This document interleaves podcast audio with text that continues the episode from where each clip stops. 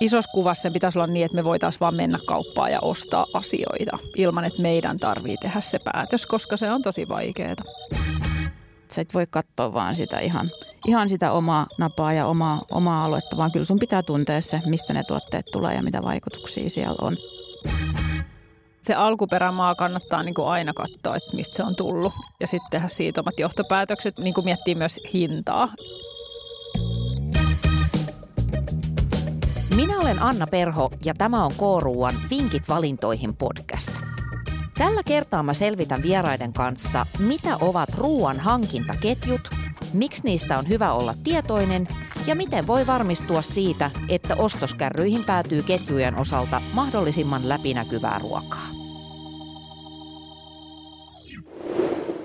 Tänään siis mä keskustelen ruoan hankintaketjuista vieraideni kanssa ja täällä studiossa mun kanssa on Keskon vastuullisuuspäällikkö Johanna Teinilä-Kurvinen ja toimittaja ja vastuullisuusvaikuttaja Noora Singler. Tervetuloa. Kiitos paljon. Ja äh, olkaa hyvä. Tähän meidän eteen on katettu fantastinen mikä tämä nyt on, välipala. Eli meillä on tässä kuumaa kaakaota, joka on tehty meidän ruokatuottajan Priskan isoäidin ohjeella. Ja tämä on ehkä paras kaakao, minkä mä oon koskaan elämässäni juonut. Tämä on siis, mä luulen, että meillä on konsensus tästä jo.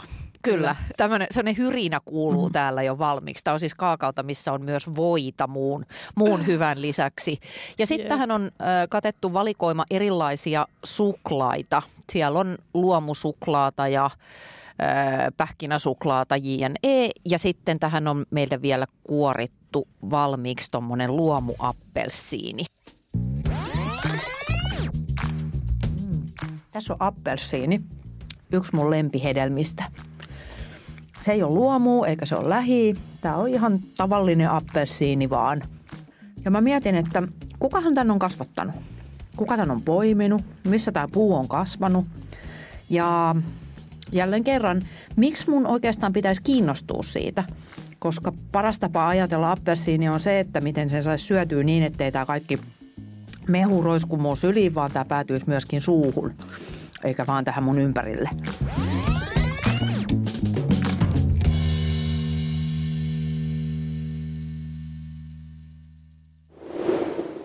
Ruoan hankintaketju kuulostaa vähän teknisen oloselta termiltä, niin mitä se oikeastaan tarkoittaa?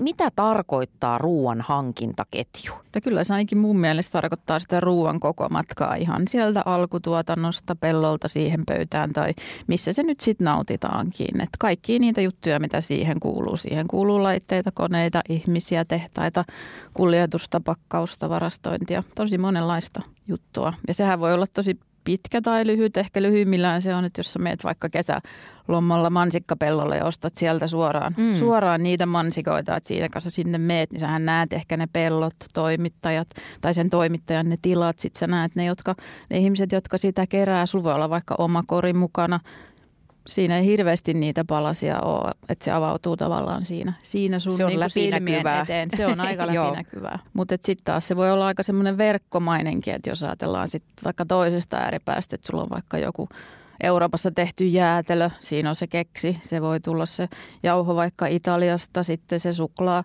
se on siitä Belgiasta, mutta alun perin se onkin norsuluurannikolta, sitten siinä on vaikka manteleita, ne on tullut sinne USAsta, sitten siinä voi Totta. olla pakkaus, joka on Saksasta, se itse tehdään ehkä vielä jossain muussa maassa. Et se on mun mielestä jo sit enemmän semmoinen verkko eikä niinkään ketju, että se on mun tuotteesta riippuvainen. Ja tietty pakkaus tosiaan, mä en tiedä muistanko sanoa sen siinä alussa. Mm. Se on kyllä elintarvikkeessa myös tärkeä juttu. Onko sulla Noora tähän jotain lisättävää vielä? No ei ehkä sellainen, sellainen lisäys vaan, tai havainto, että ihmiset ei ö, ehkä useinkaan ymmärrä just sitä, että vaikka joku niin sanottu kotimainen tuote, että mitä kaikkea senkin taustalta löytyy. Mä just istuin eilen studiossa tekemässä meidän ohjelmaa aiheesta kotimainen pellava tuotteiden tuotanto ja, ja puuvilla ja villatuotteiden tuotanto. Ja puhuttiin just siitä, että vaikka koneet on heilläkin tällä yrityksellä Suomessa ja heillä on avainlippu ja se on niin kotimainen mahtava vuosikymmenten niin kuin neljännes sukupolvesta tehdään tuotteet niin kuin brändi, niin silti ää, koronankin myötä niin, niin totta kai on, on heillä, niin kuin monella muullakin alalla, niin hidastunut just raaka-aineen saatavuus ja, ja pitää varautua paljon pidemmälle ja sama koskee tietty elintarvikealaa. Niin ehkä nämä on sellaisia juttuja, mihin ihmiset havahtuu aina silloin, kun on tällaisia isompia kriisejä, mm. että kuinka paljon siellä taustalla onkin, että ne ketjut on tosi pitkiä ja ehkä niin kuin just sanoitkin enemmän niin kuin verkkoja jopa. Joo, eli se, että siellä vaikkapa K-kaupan hyllyissä saattaa olla kymmeniä tuhansiakin nimikkeitä isossa marketissa, niin se ei ole mikään itsestäänselvyys myöskään. Ei, ei joo. Että varmaan justiin tuossa korona-aikana ehkä pitkästä aikaa eka kerran niin kuin meidänkin sukupolvi tajusi, että hei, ei välttämättä olekaan koko aikaa viittä kuutta vessapaperia ja monta jauhelihakokoa ja mallia. Että tota, se on ehkä ollut semmoinen samaa mieltä, että semmoinen vähän niin kuin käänteen tekevä ja herättävä juttu. Että se on sitten eri asia, että pitääkö olla niin paljon, paljon mutta että mm. nykyaika on se, että on, on tosi paljon rinnakkaisiakin tuotteita. Öö, sä mainitsit Noora tuossa, kun jutusteltiin ennen tämän nauhoituksen alkua tämmöisen kiinnostavan termin kuin behind the label, niin mm. mitä se tarkoittaa? Sä oot tutkinut behind the labelia mm. mitä 20 vuotta kohta. niin, hassua. Oikeastaan toi sanapari, äh, alkanut käyttää sitä alun perin, sellainen brittilehti teki sellaista juttusarjaa, minkä nimi oli Behind the Label, ekologist lehti. Se oli mun mielestä hyvä nimi sille juttusarjalle. Siinä sukellettiin jonkun tutun äh, merkin taakse tuotteen tai brändin, mutta yleensä se oli joku konkreettinen tuote mun mielestä. Sitä mä oikeastaan tehnyt itse aika paljon, tai se on niin kuin, sillä voi hyvin määritellä mun omaa työtä. Alun perin, kun mä juonsin kuningaskuluttaja ja tein sinne juttuja, niin aina ne jutut usein lähti just jostain konkreettisesta tuotteesta. Ne oli usein katselijavinkkejä, että hei tällainen tuote osu käteen ja sitten sitä lähdettiin niin kuin selvittää ja sitten sieltä takaa löytyikin kaikenlaista, mikä kasvoi isommaksi. Mutta tavallaan se on se on myös niin kuin lukijoille ja kuuntelijoille aika helppo tapa käsitellä vaikeita asioita, että lähdetään jostain konkreettisesta tuotteesta Joo. liikkeelle. Vaikka nyt niin kuin meillä on tässä pöydässä suklaalevyt, niin, niin kaikkea tällaista mä oon niin kuin käsitellyt. Että tavallaan niin kuin hyvin arkisten, konkreettisten tuotteiden kautta niitä isoja juttuja siellä taustalla. Tosi paljon mä oon käsitellyt luomuteemaa, reilun kaupan teemaa, ihmisoikeus, ympäristöjuttui.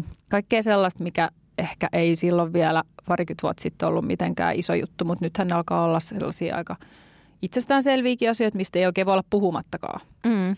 Sen takia Johannankin ammatti varmasti on olemassa, sä oot vastuullisuuspäällikkö. Ää, kerro Johanna vähän siitä, että kun meillä tosiaan on tässä, tässä on Pirkan luomukaakaota, sitten tuolla on Pirkkaluomu suklaata, tuolla on pari kolmea muuta suklaata, niin millainen duuni sen eteen on tehty, että me kuluttajina tiedettäisiin, että miten juuri tämä kupillinen kaakaota on saapunut tähän mun eteen? No ensin täytyy sanoa, että todella haasteelliset tuotteet tähän on valittu, että tota, mutta toisaalta tavallaan tosi, tosi hyvä, hyvä esimerkki, että jos nyt tästä kaakaosta puhutaan, niin siinä on kyllä haasteellista se täydellinen läpinäkyvyys saavattaa. Et siinä on tosi paljon niitä vaiheita, sitten se kasvaa tietysti siellä lähellä päivän tasaajaa ja on tällaisten pienen toimittajien tai tuottajien tuottamaa ja erät kerätään yhteen ja se, se matkustaa sieltä Eurooppaan ja prosessoidaan. Et siinä on tosi paljon niitä vaiheita. Mutta vähän sama, mitä Noora tuossa kertoi, niin samaa hommaahan me tehdään.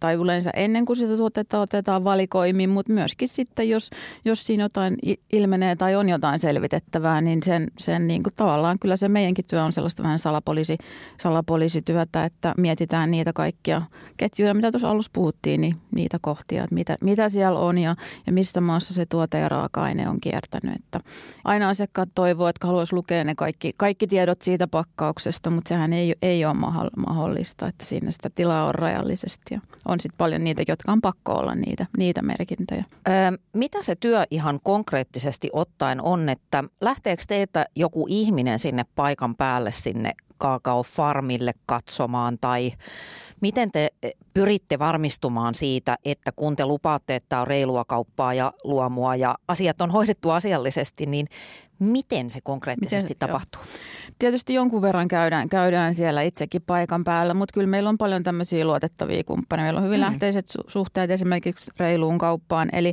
eli heidän kautta me, me tota, selvitetään niitä asioita. Meillä on semmoinen tavallaan tietynlainen semmoinen nettipalvelu, mihin, mihin, mihin toimittajat syöttää niitä, niitä tietoja ja mistä me pystytään varmentamaan niitä. Me käytetään kolmannen osapuolen sertifiointeja ja pyydetään ennen sitä toimitussopimusta, pyydetään niitä, niitä papereita ja tietoja ja, ja toisinaan käydään itsekin paikan päällä, mutta, mutta et ei se välttämättä ole se.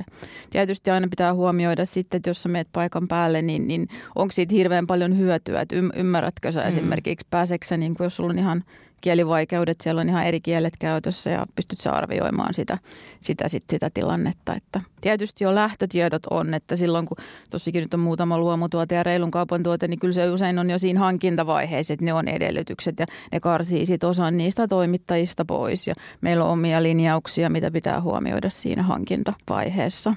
Ja tietysti on paljon sellaisia toimittajia, joiden kanssa ollaan tehty pitkään, niin siinä on myös sellaista luottamusta. luottamusta. No Millainen on Noora esimerkiksi sun luottamus todennäköisesti melko kriittisenä kuluttajana vaikkapa K-kaupan tuotteita kohtaan, että et luotaksa siihen, että kun sä näet tiettyjä merkkejä tuossa pakkauksessa, että okei, tämä on legit, vai teetkö jotain ikään kuin yksityistä tutkimusta vielä varmistuaksesi siitä, että ollaan vastuullisilla vesillä? No mä yritän itse ostaa luomua ja reilua kauppaa esimerkiksi aina kun niitä löytyy.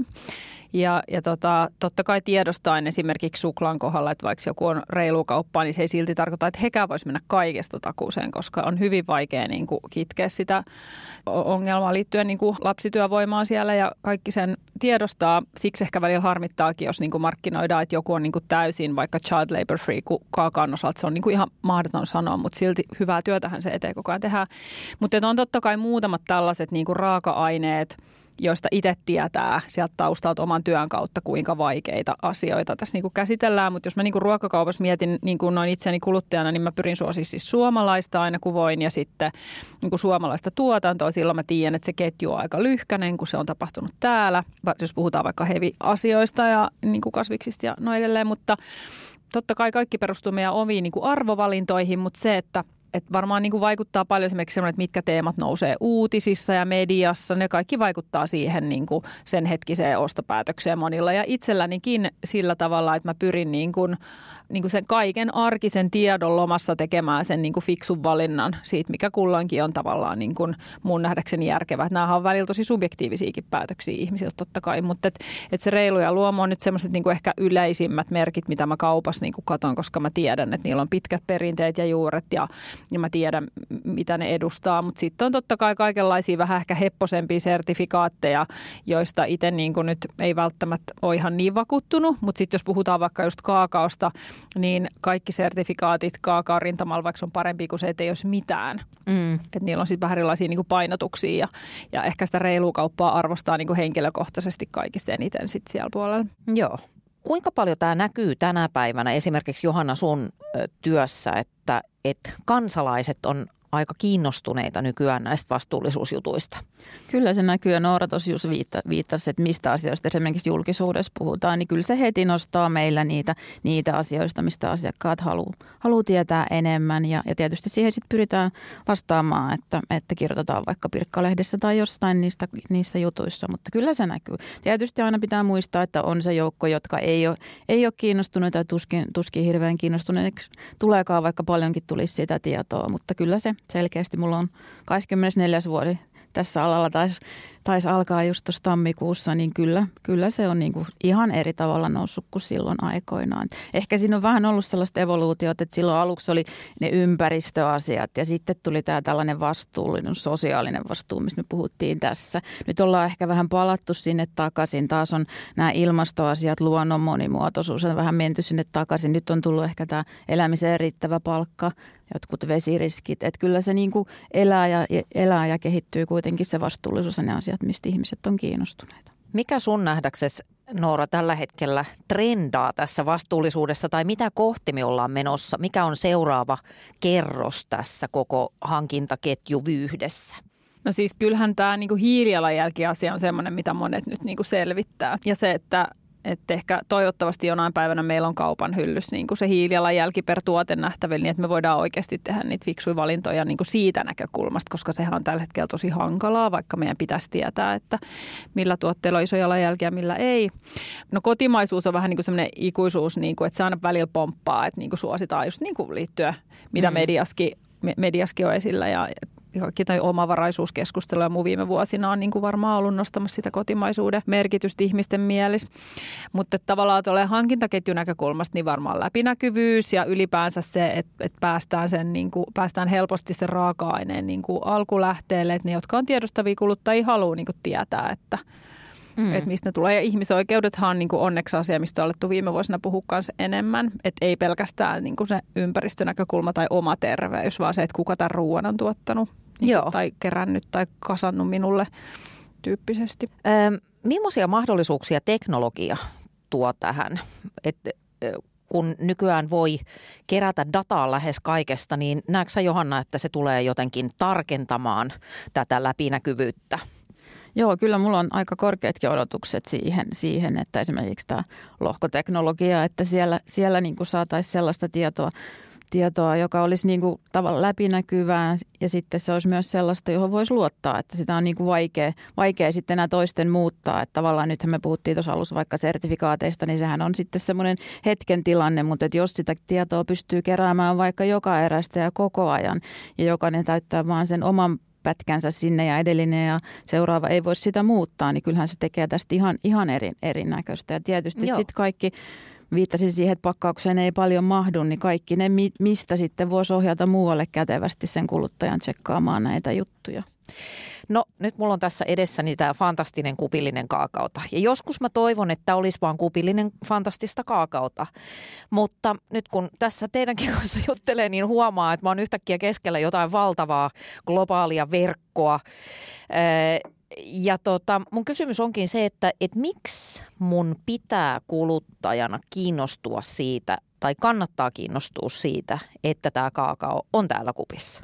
No, se on tietenkin hyvä kysymys ja aika filosofinenkin kysymys, mm-hmm. jos lähdetään niin kuin, riippuen millä levelillä käsitellään, mutta ehkä ihan vaan sen takia, että meitä kuuluu kiinnostaa, mitä meidän planeetalle ja ihmisille täällä kuuluu, kuuluu ja miten ihmiset voi ja onko riistetäänkö me jotakuta, kun me nautitaan itse elämästä ja nämä on niin tosi isoja kysymyksiä totta kai. Itse mä niin ajattelen tässä sekä ilmastoulottuvuutta että ihmisoikeusulottuvuutta aina sen niin ravitsemuksen ja, ja oma hyvinvoinnin lisäksi, mutta totta kai mä ymmärrän, että kaikille ei ole ehkä rahkeita siihen, ei ole aikaa – Kyllä mun mielestä meitä sivistyneinä ihmisinä täytyy niin kuin kiinnostaa se, että, että millä hinnalla meidän niin kuin länsimainen hyvinvointi tuotetaan. Et, et se on niin kuin vastuukysymys. Mutta mä oon myös sitä mieltä, että sitä ei voi vierittää yksilön vastuulle ja se mua itseni ehkä harmittaa, että tosi usein nämä asiat menee jotenkin silleen, että sit yksittäiset kuluttajat tuo repipelihousujaan, kun ne ei tiedä, mitä pitäisi tehdä. Että kyllähän se vastuu pitäisi olla just niin kuin esimerkiksi kaupalla, joka valkkaa meille tuotteet myyntiin, että mitä sinne suostuu suostutaan ottamaan hyllyihin ja ylipäänsä lainsäädännöllä ja politiikalla varmistaa, että meillä on turvallisia tuotteita ja niin edelleen. Että, että kyllähän sen ison, isossa kuvassa sen pitäisi olla niin, että me voitaisiin vaan mennä kauppaan ja ostaa asioita ilman, että meidän tarvii tehdä se päätös, koska se on tosi vaikeaa. Ootko Joanna samoilla linjoilla? Kyllä on samoilla linjoilla ja tota, ehdottomasti niin kuin yritysten pitää, pitää tuntea sitä vastuuta ja minusta on tosi hienoa, että nyt esimerkiksi EU-ssa tulossa uutta lainsäädäntöä, joka, joka kirittää myös vähän niitä ehkä ei niin vastuullisia yrityksiä, mm. eli tämä yritysvastuulaki, että, että ei, voi, ei voi tavallaan hakea sitä epäreilua kilpailu, kilpailuetua siltä, että ei noudatakaan niitä kaikkia semmoisia mitä Noorakin tuossa mainitsi munkin mielestä ihan yksilön, mutta myöskin yrityksen perusarvoja, että, että sä et voi katsoa vaan sitä ihan, ihan sitä omaa napaa ja omaa, omaa aluetta, vaan kyllä sun pitää tuntea se, mistä ne tuotteet tulee ja mitä vaikutuksia siellä on. Ja totta kai pyrkii nostamaan siis kaikkien tuotteiden sitä vastuullisuutta. Sitten on nämä tuotteet erikseen, missä on jotain sertifiointia ja vähän vielä ekstraa, mutta että, että kyllä siihen pitää pyrkiä, että se valikoima kokonaisuudessaan olisi niin, että ei tarvitse hirveästi, hirveästi sitä miettiä, mutta ehkä Joo. siellä ei ihan vielä olla. Tieto lisää tuskaa, mutta kyllä se lisää myöskin tuskattomuutta. Eli mä tarkoitan sitä, että mitä tarkemmin mä tiedän, mistä mikäkin elintarvike tiensä tänne meidän keittiöön löytää, niin sen parempia valintoja mä pystyn itse tekemään. Mutta esimerkiksi tällä appelsiiniparalla, josta me just puristin mehut, niin ei ole vaikkapa omaa Facebook-profiilia, niin mistä mä sitten tiedän, mistä se tarkkaan ottaen tänne tuli?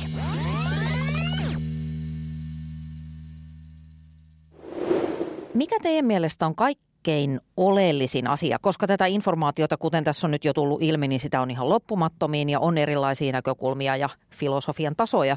Mutta jos ajatellaan ihan tavan kuluttajaa, joka on keskiviikko-iltapäivänä siellä kaupassa, niin mikä teidän mielestä on se kaikkein oleellisin asia, joka sen kuluttajan kannattaisi niin kuin ymmärtää tai kiinnittää huomiota näistä nimenomaan tästä hankintaketju näkökulmasta? No mun mielestä se alkuperämaa kannattaa niin kuin aina katsoa, että mistä se on tullut. Ja sitten tehdä siitä omat johtopäätökset niin kuin siihen, niin kuin miettii myös hintaa, eli mistä se tulee, mitä se maksaa, onko se ihan epäilyttävän halpa liittyen vaikka siihen, että se tulee toiselta puolelta maapalloa. Ja, tai että se on vaikka tosi monimutkainen tuote, vaikka puhutaan tekstiileistä tai jostain, että jos se maksaa just joku neljä euroa se vaate siellä kaupassa, niin on, voiko se olla ok? Että tavallaan niin kun, hinta on yksi keino mun mielestä aina kyseenalaistaa, mutta ruoassa on ehkä vähän, ruoka on ehkä vähän vaikeampi just kuin joku teknologia tai tekstiilit. Et se on niin kuin, siinä on vähän, sitä niin kuin kulutetaan enemmän ja vähän eri tavalla suhtaudutaan sitten kuitenkin ehkä noihin ruo- kysymyksiin niin kuin ruokaan liittyen, mutta kyllä mä ainakin katsoisin aina sen, että sä löydät, että mistä se on tullut.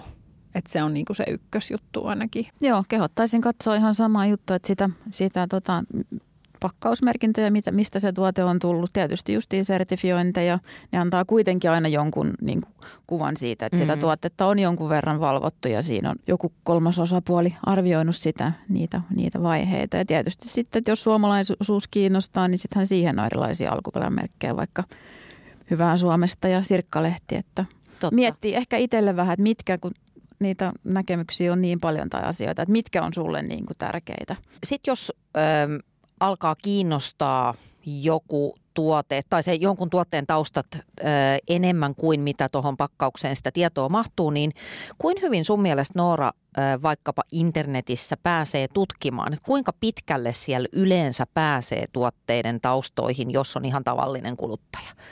No tuohon on vähän vaikea vastata sikäli, että itse ehkä tälle toimittajana on jo niin harjaantunut siihen tiedonhakuun, että ei ehkä tavallaan niin tiedä, mitä se tavallinen kuluttaja ei haltsaisi. Mutta tota, mm, ehkä nyt se vähin, mitä voi tehdä, on mennä brändin sivuille ja katsoa, mitä sieltä löytyy ja lähettää kysymys, jos, jos ei löydä etsimänsä sieltä kun itse suosii niin paljon sellaisia tuotteita, joista on tehnyt jo sen tavallaan taustatsekin tai jotka on niin kuin reilua tai luomua tai suomalaista, niin ei hirveän paljon törmää sellaisiin tuotteisiin itse omassa korissaan, joita pitäisi selvittää sille jotenkin ihan ummikkona. Joo. Mutta ei varmaan tietoa aina todellakaan helposti löydä. Ja se, että sen eteen joutuu tehdä jotain niin kuin salapoliisityötä verkossa, niin sehän on monelle jo tosi semmoinen kynnys, että mm. Mä olin pari viikkoa sitten äitini kanssa kaupassa ja käsiin osui tällaiset äh, nahkahanskat, joissa oli Suomen lippu. Ja ne oli tällaiset tosi värikkäät ja makeen näköiset ja trendikkäät. Ja mä ajattelin, että onkohan nämä niinku oikeasti tehty Suomessa, että onko meidän näin makea brändi olemassa, mistä mä en tiedä mitään. Ja siinä oli puhelinnumero, ähm, johon soitin ja, ja yllättäen sieltä vastasi vastasi tämmöinen iäkkäämpi mieshenkilö, joka todennäköisesti oli ihan yrityksen ehkä toimitusjohtajakin, siltä hän vähän niin kuin kuulosti ja, ja häntä lyhyesti haastattelin ja kyselin sitten nahan alkuperää ja tuotteiden valmistusmaata ja sain vastauksen kaikkeen kysymään, että Tämä oli sellainen, ei nyt jokapäiväinen ö, kaupparutiini ole soitella brändien toimareille. Niin mä ajattelin, että sä oot kyllä todellinen kuluttaja-aktiivi, että sä siitä paikasta soitat. Mutta tämä oli sellainen impulsiivinen, impulsiivinen juttu, johon, johon ehkä innosti se, että olin äitin kanssa kaupassa ja halusin olla sille jotenkin esimerkkinä, että kun se ei aina tee ehkä niitä fiksuimpia valintoja, niin jotenkin halusin ehkä vähän vääntää rautalangasta, että sinun pitäisi olla kiinnostunut siitä, mitä ostat. Mutta joo, se oli hauska, hauska juttu, että sain, sain oikean henkilön langan päähän ja myöskin vastaukset sitten sieltä. No, mulla on tuohon yksi vinkki. Esimerkiksi noissa pirkkatuotteissa kaikissahan on meidän kuluttajapalvelun puhelinnumero. Sehän on joka päivä auki, että sieltähän voi, voi kysellä. Ja jos ei heti löydy vastausta, niin sitten Totta. ehkä rimpauttaa minulle ja etsitään yhdessä se vastaus. Että siinä on 0800 000. Soittaako ihmiset paljon tonne? Siis kyllähän sinne, jos mä en nyt ihan väärin muista, niin yli 20 30 000 puhelua tulee vuodessa. Siis niitä tulee tosi paljon. Wow. Mutta mut okay. kysytään tietysti myös käyttöohjeita ja, ja kaikkiin mm. tuotteisiin liittyviä. Joku antaa ehkä palautetta, jos on pettynyt Joo. tai jotain, mutta että, että kyllä, se, kyllä se toimii. mun työpiste on aika, aika lähellä niitä, niin kyllä niin. siellä koko aika joku on luurin päässä. Että Joo. Kehoitan, ja on myös muilla toimittajilla voi pakkauksista löytyä noita.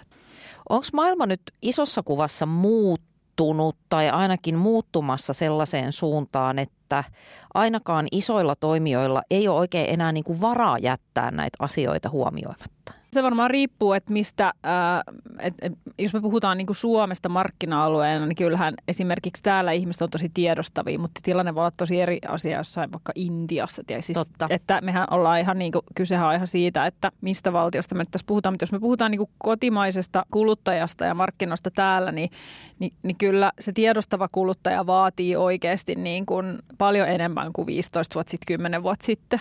Se on ihan selvä. Ja se alkaa olla niin kuin brändille miinus miinusta, jos sulla ei puhuta vastuullisuudesta mitään missään. Et vaikka niin sun... tätä mä lähinnä niin. tarkoitin, että se, se vaikuttaisi joo. todella oudolta ainakin joo, Suomessa joo. tänä päivänä, jos ei sieltä löydy sieltä nettisivulta sitä me- ja vastuullisuus. Tiedätkö, vaikka vastuullisuus, niin just se tavallaan info siitä, että et, et, niin vastuullisuusstrategiamme tai periaatteemme tai jotain. Että vaikka tuotteessa olisi kaikki kunnossa, mutta jos siellä ei niin mainita – mitään tuosta tontista, niin kyllähän se kuulostaa niin kuin oudolta. Vähän niin kuin tuote, jonka hintaa ei kerrottaisi vähän sama. Silleen, kun, Joo. Pakkohan se olla jossain. Joo, pitää paikkansa. Kyllä kans mun on vaikea kuvitella. Tietty mä oon ollut yrityksessä, jossa, jossa vastuullisuudella on tosi pitkät, pitkät perinteet, että kyllä se meillä ainakin on ihan, ihan niin kuin ehdoton. Ja, ja se, että se asia, mikä siellä on, niin myös päivittyy, että se ei ole sitten pä- mm, päivätty totta. useamman vuoden taakse ja se on sitten ne samat Joo, sekin samat. on kiusallista, jos on sellainen pölyttynyt lauseke jossain Kyllä. siellä sivun nurkassa. Niin ja kyllähän yrityksellä pitäisi olla vuosittainen vastuullisuusraportti nykyään. Että kyllähän se on niin kuin, kyllä se niin kuin pitäisi löytyä. Että jos se ei löydy, niin se on musta niin kuin omituista, mutta se, että ei niitä raportteja nyt ehkä tavalliset kuluttajat kysele, mutta tavallaan mä itse näen, että sieltä pitäisi löytyä niin kuin mielellään yrityksen sivuilta se ihan niin kuin julkisesti luettavissa, kelle vaan niin kuin se, että miten on niin kuin viime vuonna pärjätty näissä asioissa. Tässä kun mä nyt tarkastelen tämmöistä tosiaan ihan tavallista appelsiinipussia, niin – Tältäkin etiketistä kyllä löytyy yllättävän paljon tietoa. Eli tässä viivakoodin alla on YKK 11 riviä tuotetietoja. Tässä kerrotaan koosta ja lajikkeesta jne. Mutta tota, sitten tässä todetaan, että alkuperäismaa on Espanja ja sen jälkeen, jos mä osaan tulkita tätä tekstiä oikein, tämä on hieman hieroglyfista, mutta kuitenkin niin mun käsittääkseen tästä selviää ihan se, että miltä tilalta, mistä osoitteesta, mistä pituus- ja leveysasteelta juuri nämä kyseiset viisi appelsiinia tässä pussissa ovat kotoisin.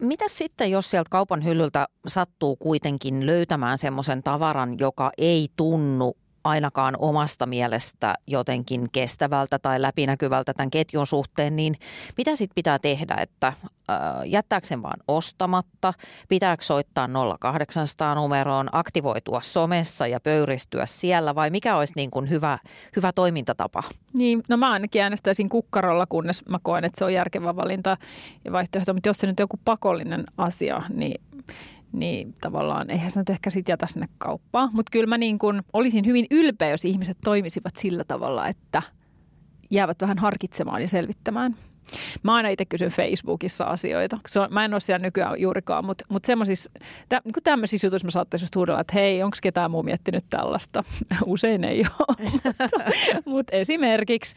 Tai Instagramissa mun niin seuraajilta, että hei, mä funtsin tällaista, ootteko huomanneet? Mm. Että kyllä tavallaan tuollainen niin someyhteisö on tosi arvokas tällaisissa jutuissa. Joo, kyllä mä kans kannustan laittamaan sen palautteen jonnekin soittamaan. Tai kyllähän meilläkin on noita keskon tilejä, mihin voi laittaa sitä palautetta ja sitten yhdessä annetaan niitä vastauksia. Et en mä sitä jäisi niinku murehtimaan. Et kyllä mä oon kiitollinen kaikesta palautteesta, koska joskus siihen voi liittyä myös joku väärinkäsitys, joka sitten meillä on niinku helppo sitten oikasta, että hei se ei ole ihan näin tai, tai että sä oot vaikka yleistänyt jostain, jostain tai, tai ehkä informaatio, joka on tullut, mm. niin on, on vähän väärää, niin, niin ehdottomasti kannattaa laittaa, laittaa palautetta. Mikä kanava nyt tuntuu semmoiselta omalta, että Muistaaksä jotain sellaista tapausta, että että jokin tuote olisi vedetty pois myynnistä esimerkiksi tämän, nimenomaan tästä hankintaketju näkökulmasta? Että on paljastunut jotain semmoista, mikä ei olekaan ihan kestävää.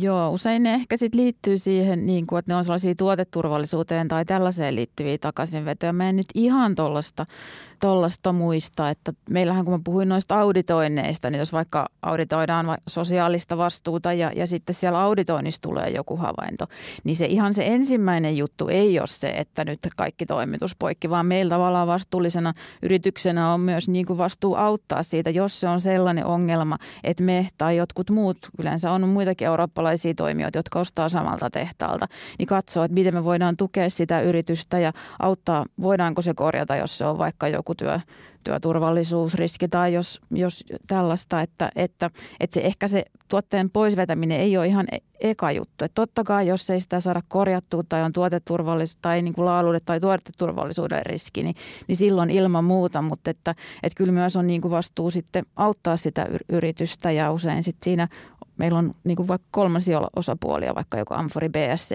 joka auttaa sitten, sitten siinä. Että se, että lopetetaan heti tuotanto ja ne ihmiset jää siellä ilman työpaikkaa, niin mm. se ei ole välttämättä myöskään vastuullinen vaihtoehto. Että. No Kuinka suuri merkitys tällä kuluttajien äänellä on sit suhteessa siihen läpinäkyvyyteen, että ajatellaan jotain tuotetta, jonka suurin osa jengistä ostaisi, että no whatever, ei mua kiinnosta, mutta sitten siellä on ne tiedostavat ehkä vähän edelläkävijät, jotka sanoo, että, että on niinku tuhmaa, niin paljonko siinä sitten kuunnellaan niitä kaikkein tiedostavimpia tyyppejä? No mä luulen, että tässä on kyllä medialla aika iso rooli just, että kuinka ison, ison niin kuin huomion aihe saa saa mediassa ja sen perusteellahan monet, monet sitten niinku tekee niitä henkilökohtaisia boikotteja tai suosii jotain. Että varmaan sillä on isoin merkitys. Tai somella, että niinku, kyllähän somessa levii tosi nopeasti varsinkin niinku negatiiviset, ne, negatiivinen palaute. Että jos joku on niinku tosi huonosti tai tosi epäilyttävää, niin kyllähän se usein kasvaa helposti siellä aiheena. Onko noilla boikoteilla muuten joku tai millainen merkitys niillä on, että nimenomaan aina välillä, kun mediassa nousee joku, niin sitten kaikki julistaa Twitterissä, että minä en enää koskaan osta tätä, ja sitten kestää kaksi viikkoa ja kaikki jatkuu kuten ennenkin. Niin. Mutta, mutta onko niillä merkitystä? Joo, kyllä niillä tietysti se on vähän varmaan tapaus, tapauskohtaista ja riippuu siitä, että miten, miten suuri ihmisjoukko siihen sitten lähtee, niin lähtee mukaan. Niin ehkä toi tollainen, että, että se kohu nousee ja laskee, niin on. on. Mutta kyllähän me totta kai aina selvitetään, että mitä siellä on taustalla ja pitääkö ne tiedot paikkansa. Mm-hmm. Ja, ja mietitään sitten, että voidaanko se korvata jollain. Mutta niin kuin mä vähän sanoin, niin se on hätäiset päätökset, että lopetetaan toimitukset, niin myöskään se ei ole aina se vastuullinen vaihtoehto. Että pitää olla myös sitten, sitten varma niistä tiedoista. Ähm. No tätäkin sivuttiin tuossa aikaisemmin jo, mutta kysyn nyt kuitenkin vielä, että, että kenellä te ajattelette, että on se ikään kuin lopullinen vastuu näissä asioissa? Että onko se siellä regulaatiopuolella, kaupan puolella, kuluttajalla vai pitääkö meidän kaikkien vähän niin kuin pelata yhteen?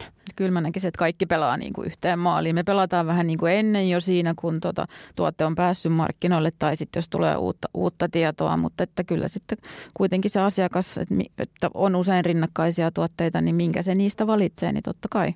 Ja eihän me myöskään pidetä sitten hyllyssä sellaisia tuotteita, jotka, jotka selkeästi enemmän menee hävikkiin kuin, kuin ostetaan, niin ilman muuta kaikilla totta. on se vastuu. Ja, ja tietysti mä sanoin, se säätely ja se, niin se sitten tasoittaa sitä ja poistaa sitä epätervettä kilpailua sitten, että jos joku, joku tekee saman tuotteen vastuuttomasti, niin ei sekään ole sitten meillekään reilua.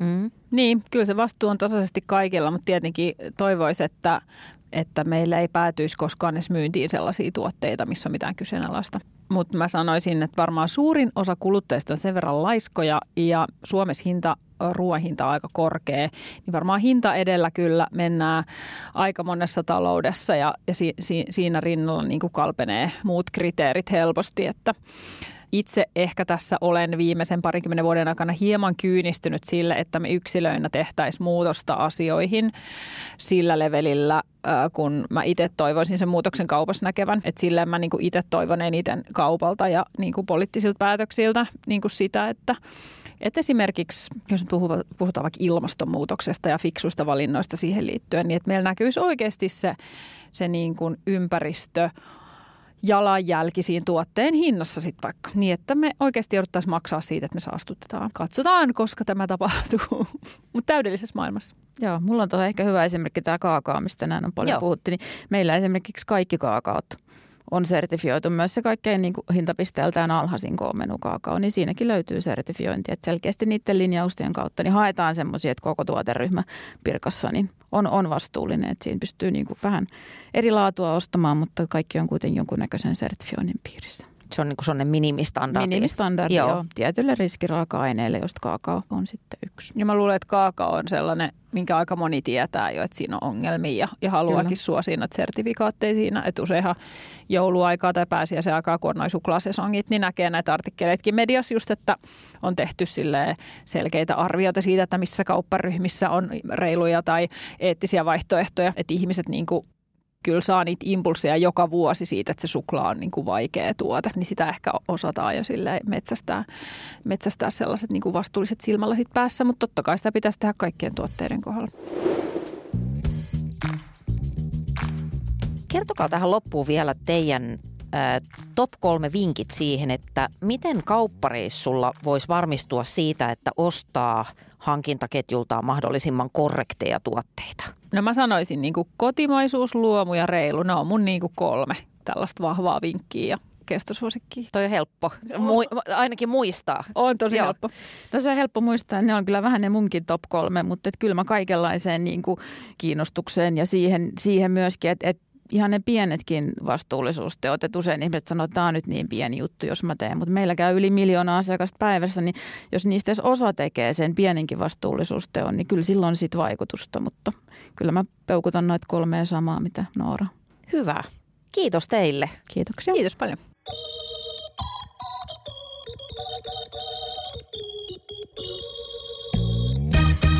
Mun kolme vinkkiä valintoihin tämän jakson tiimoilta on nämä. Ensinnäkin mä luen pakkauksia ja yhdistelen niitä pakkauksen tietoja mediasta saamaani tietoon. Jos mä koen epävarmuutta jonkun tuotteen kohdalla, niin mä jätän sen kokonaan ostamatta tai etsin korvaavan tuotteen. Ja kolmas juttu on se, että tuotteesta voi myös antaa palautetta sinne kauppaan, että luuri käteen jo soittamaan, jos joku ihmetyttää.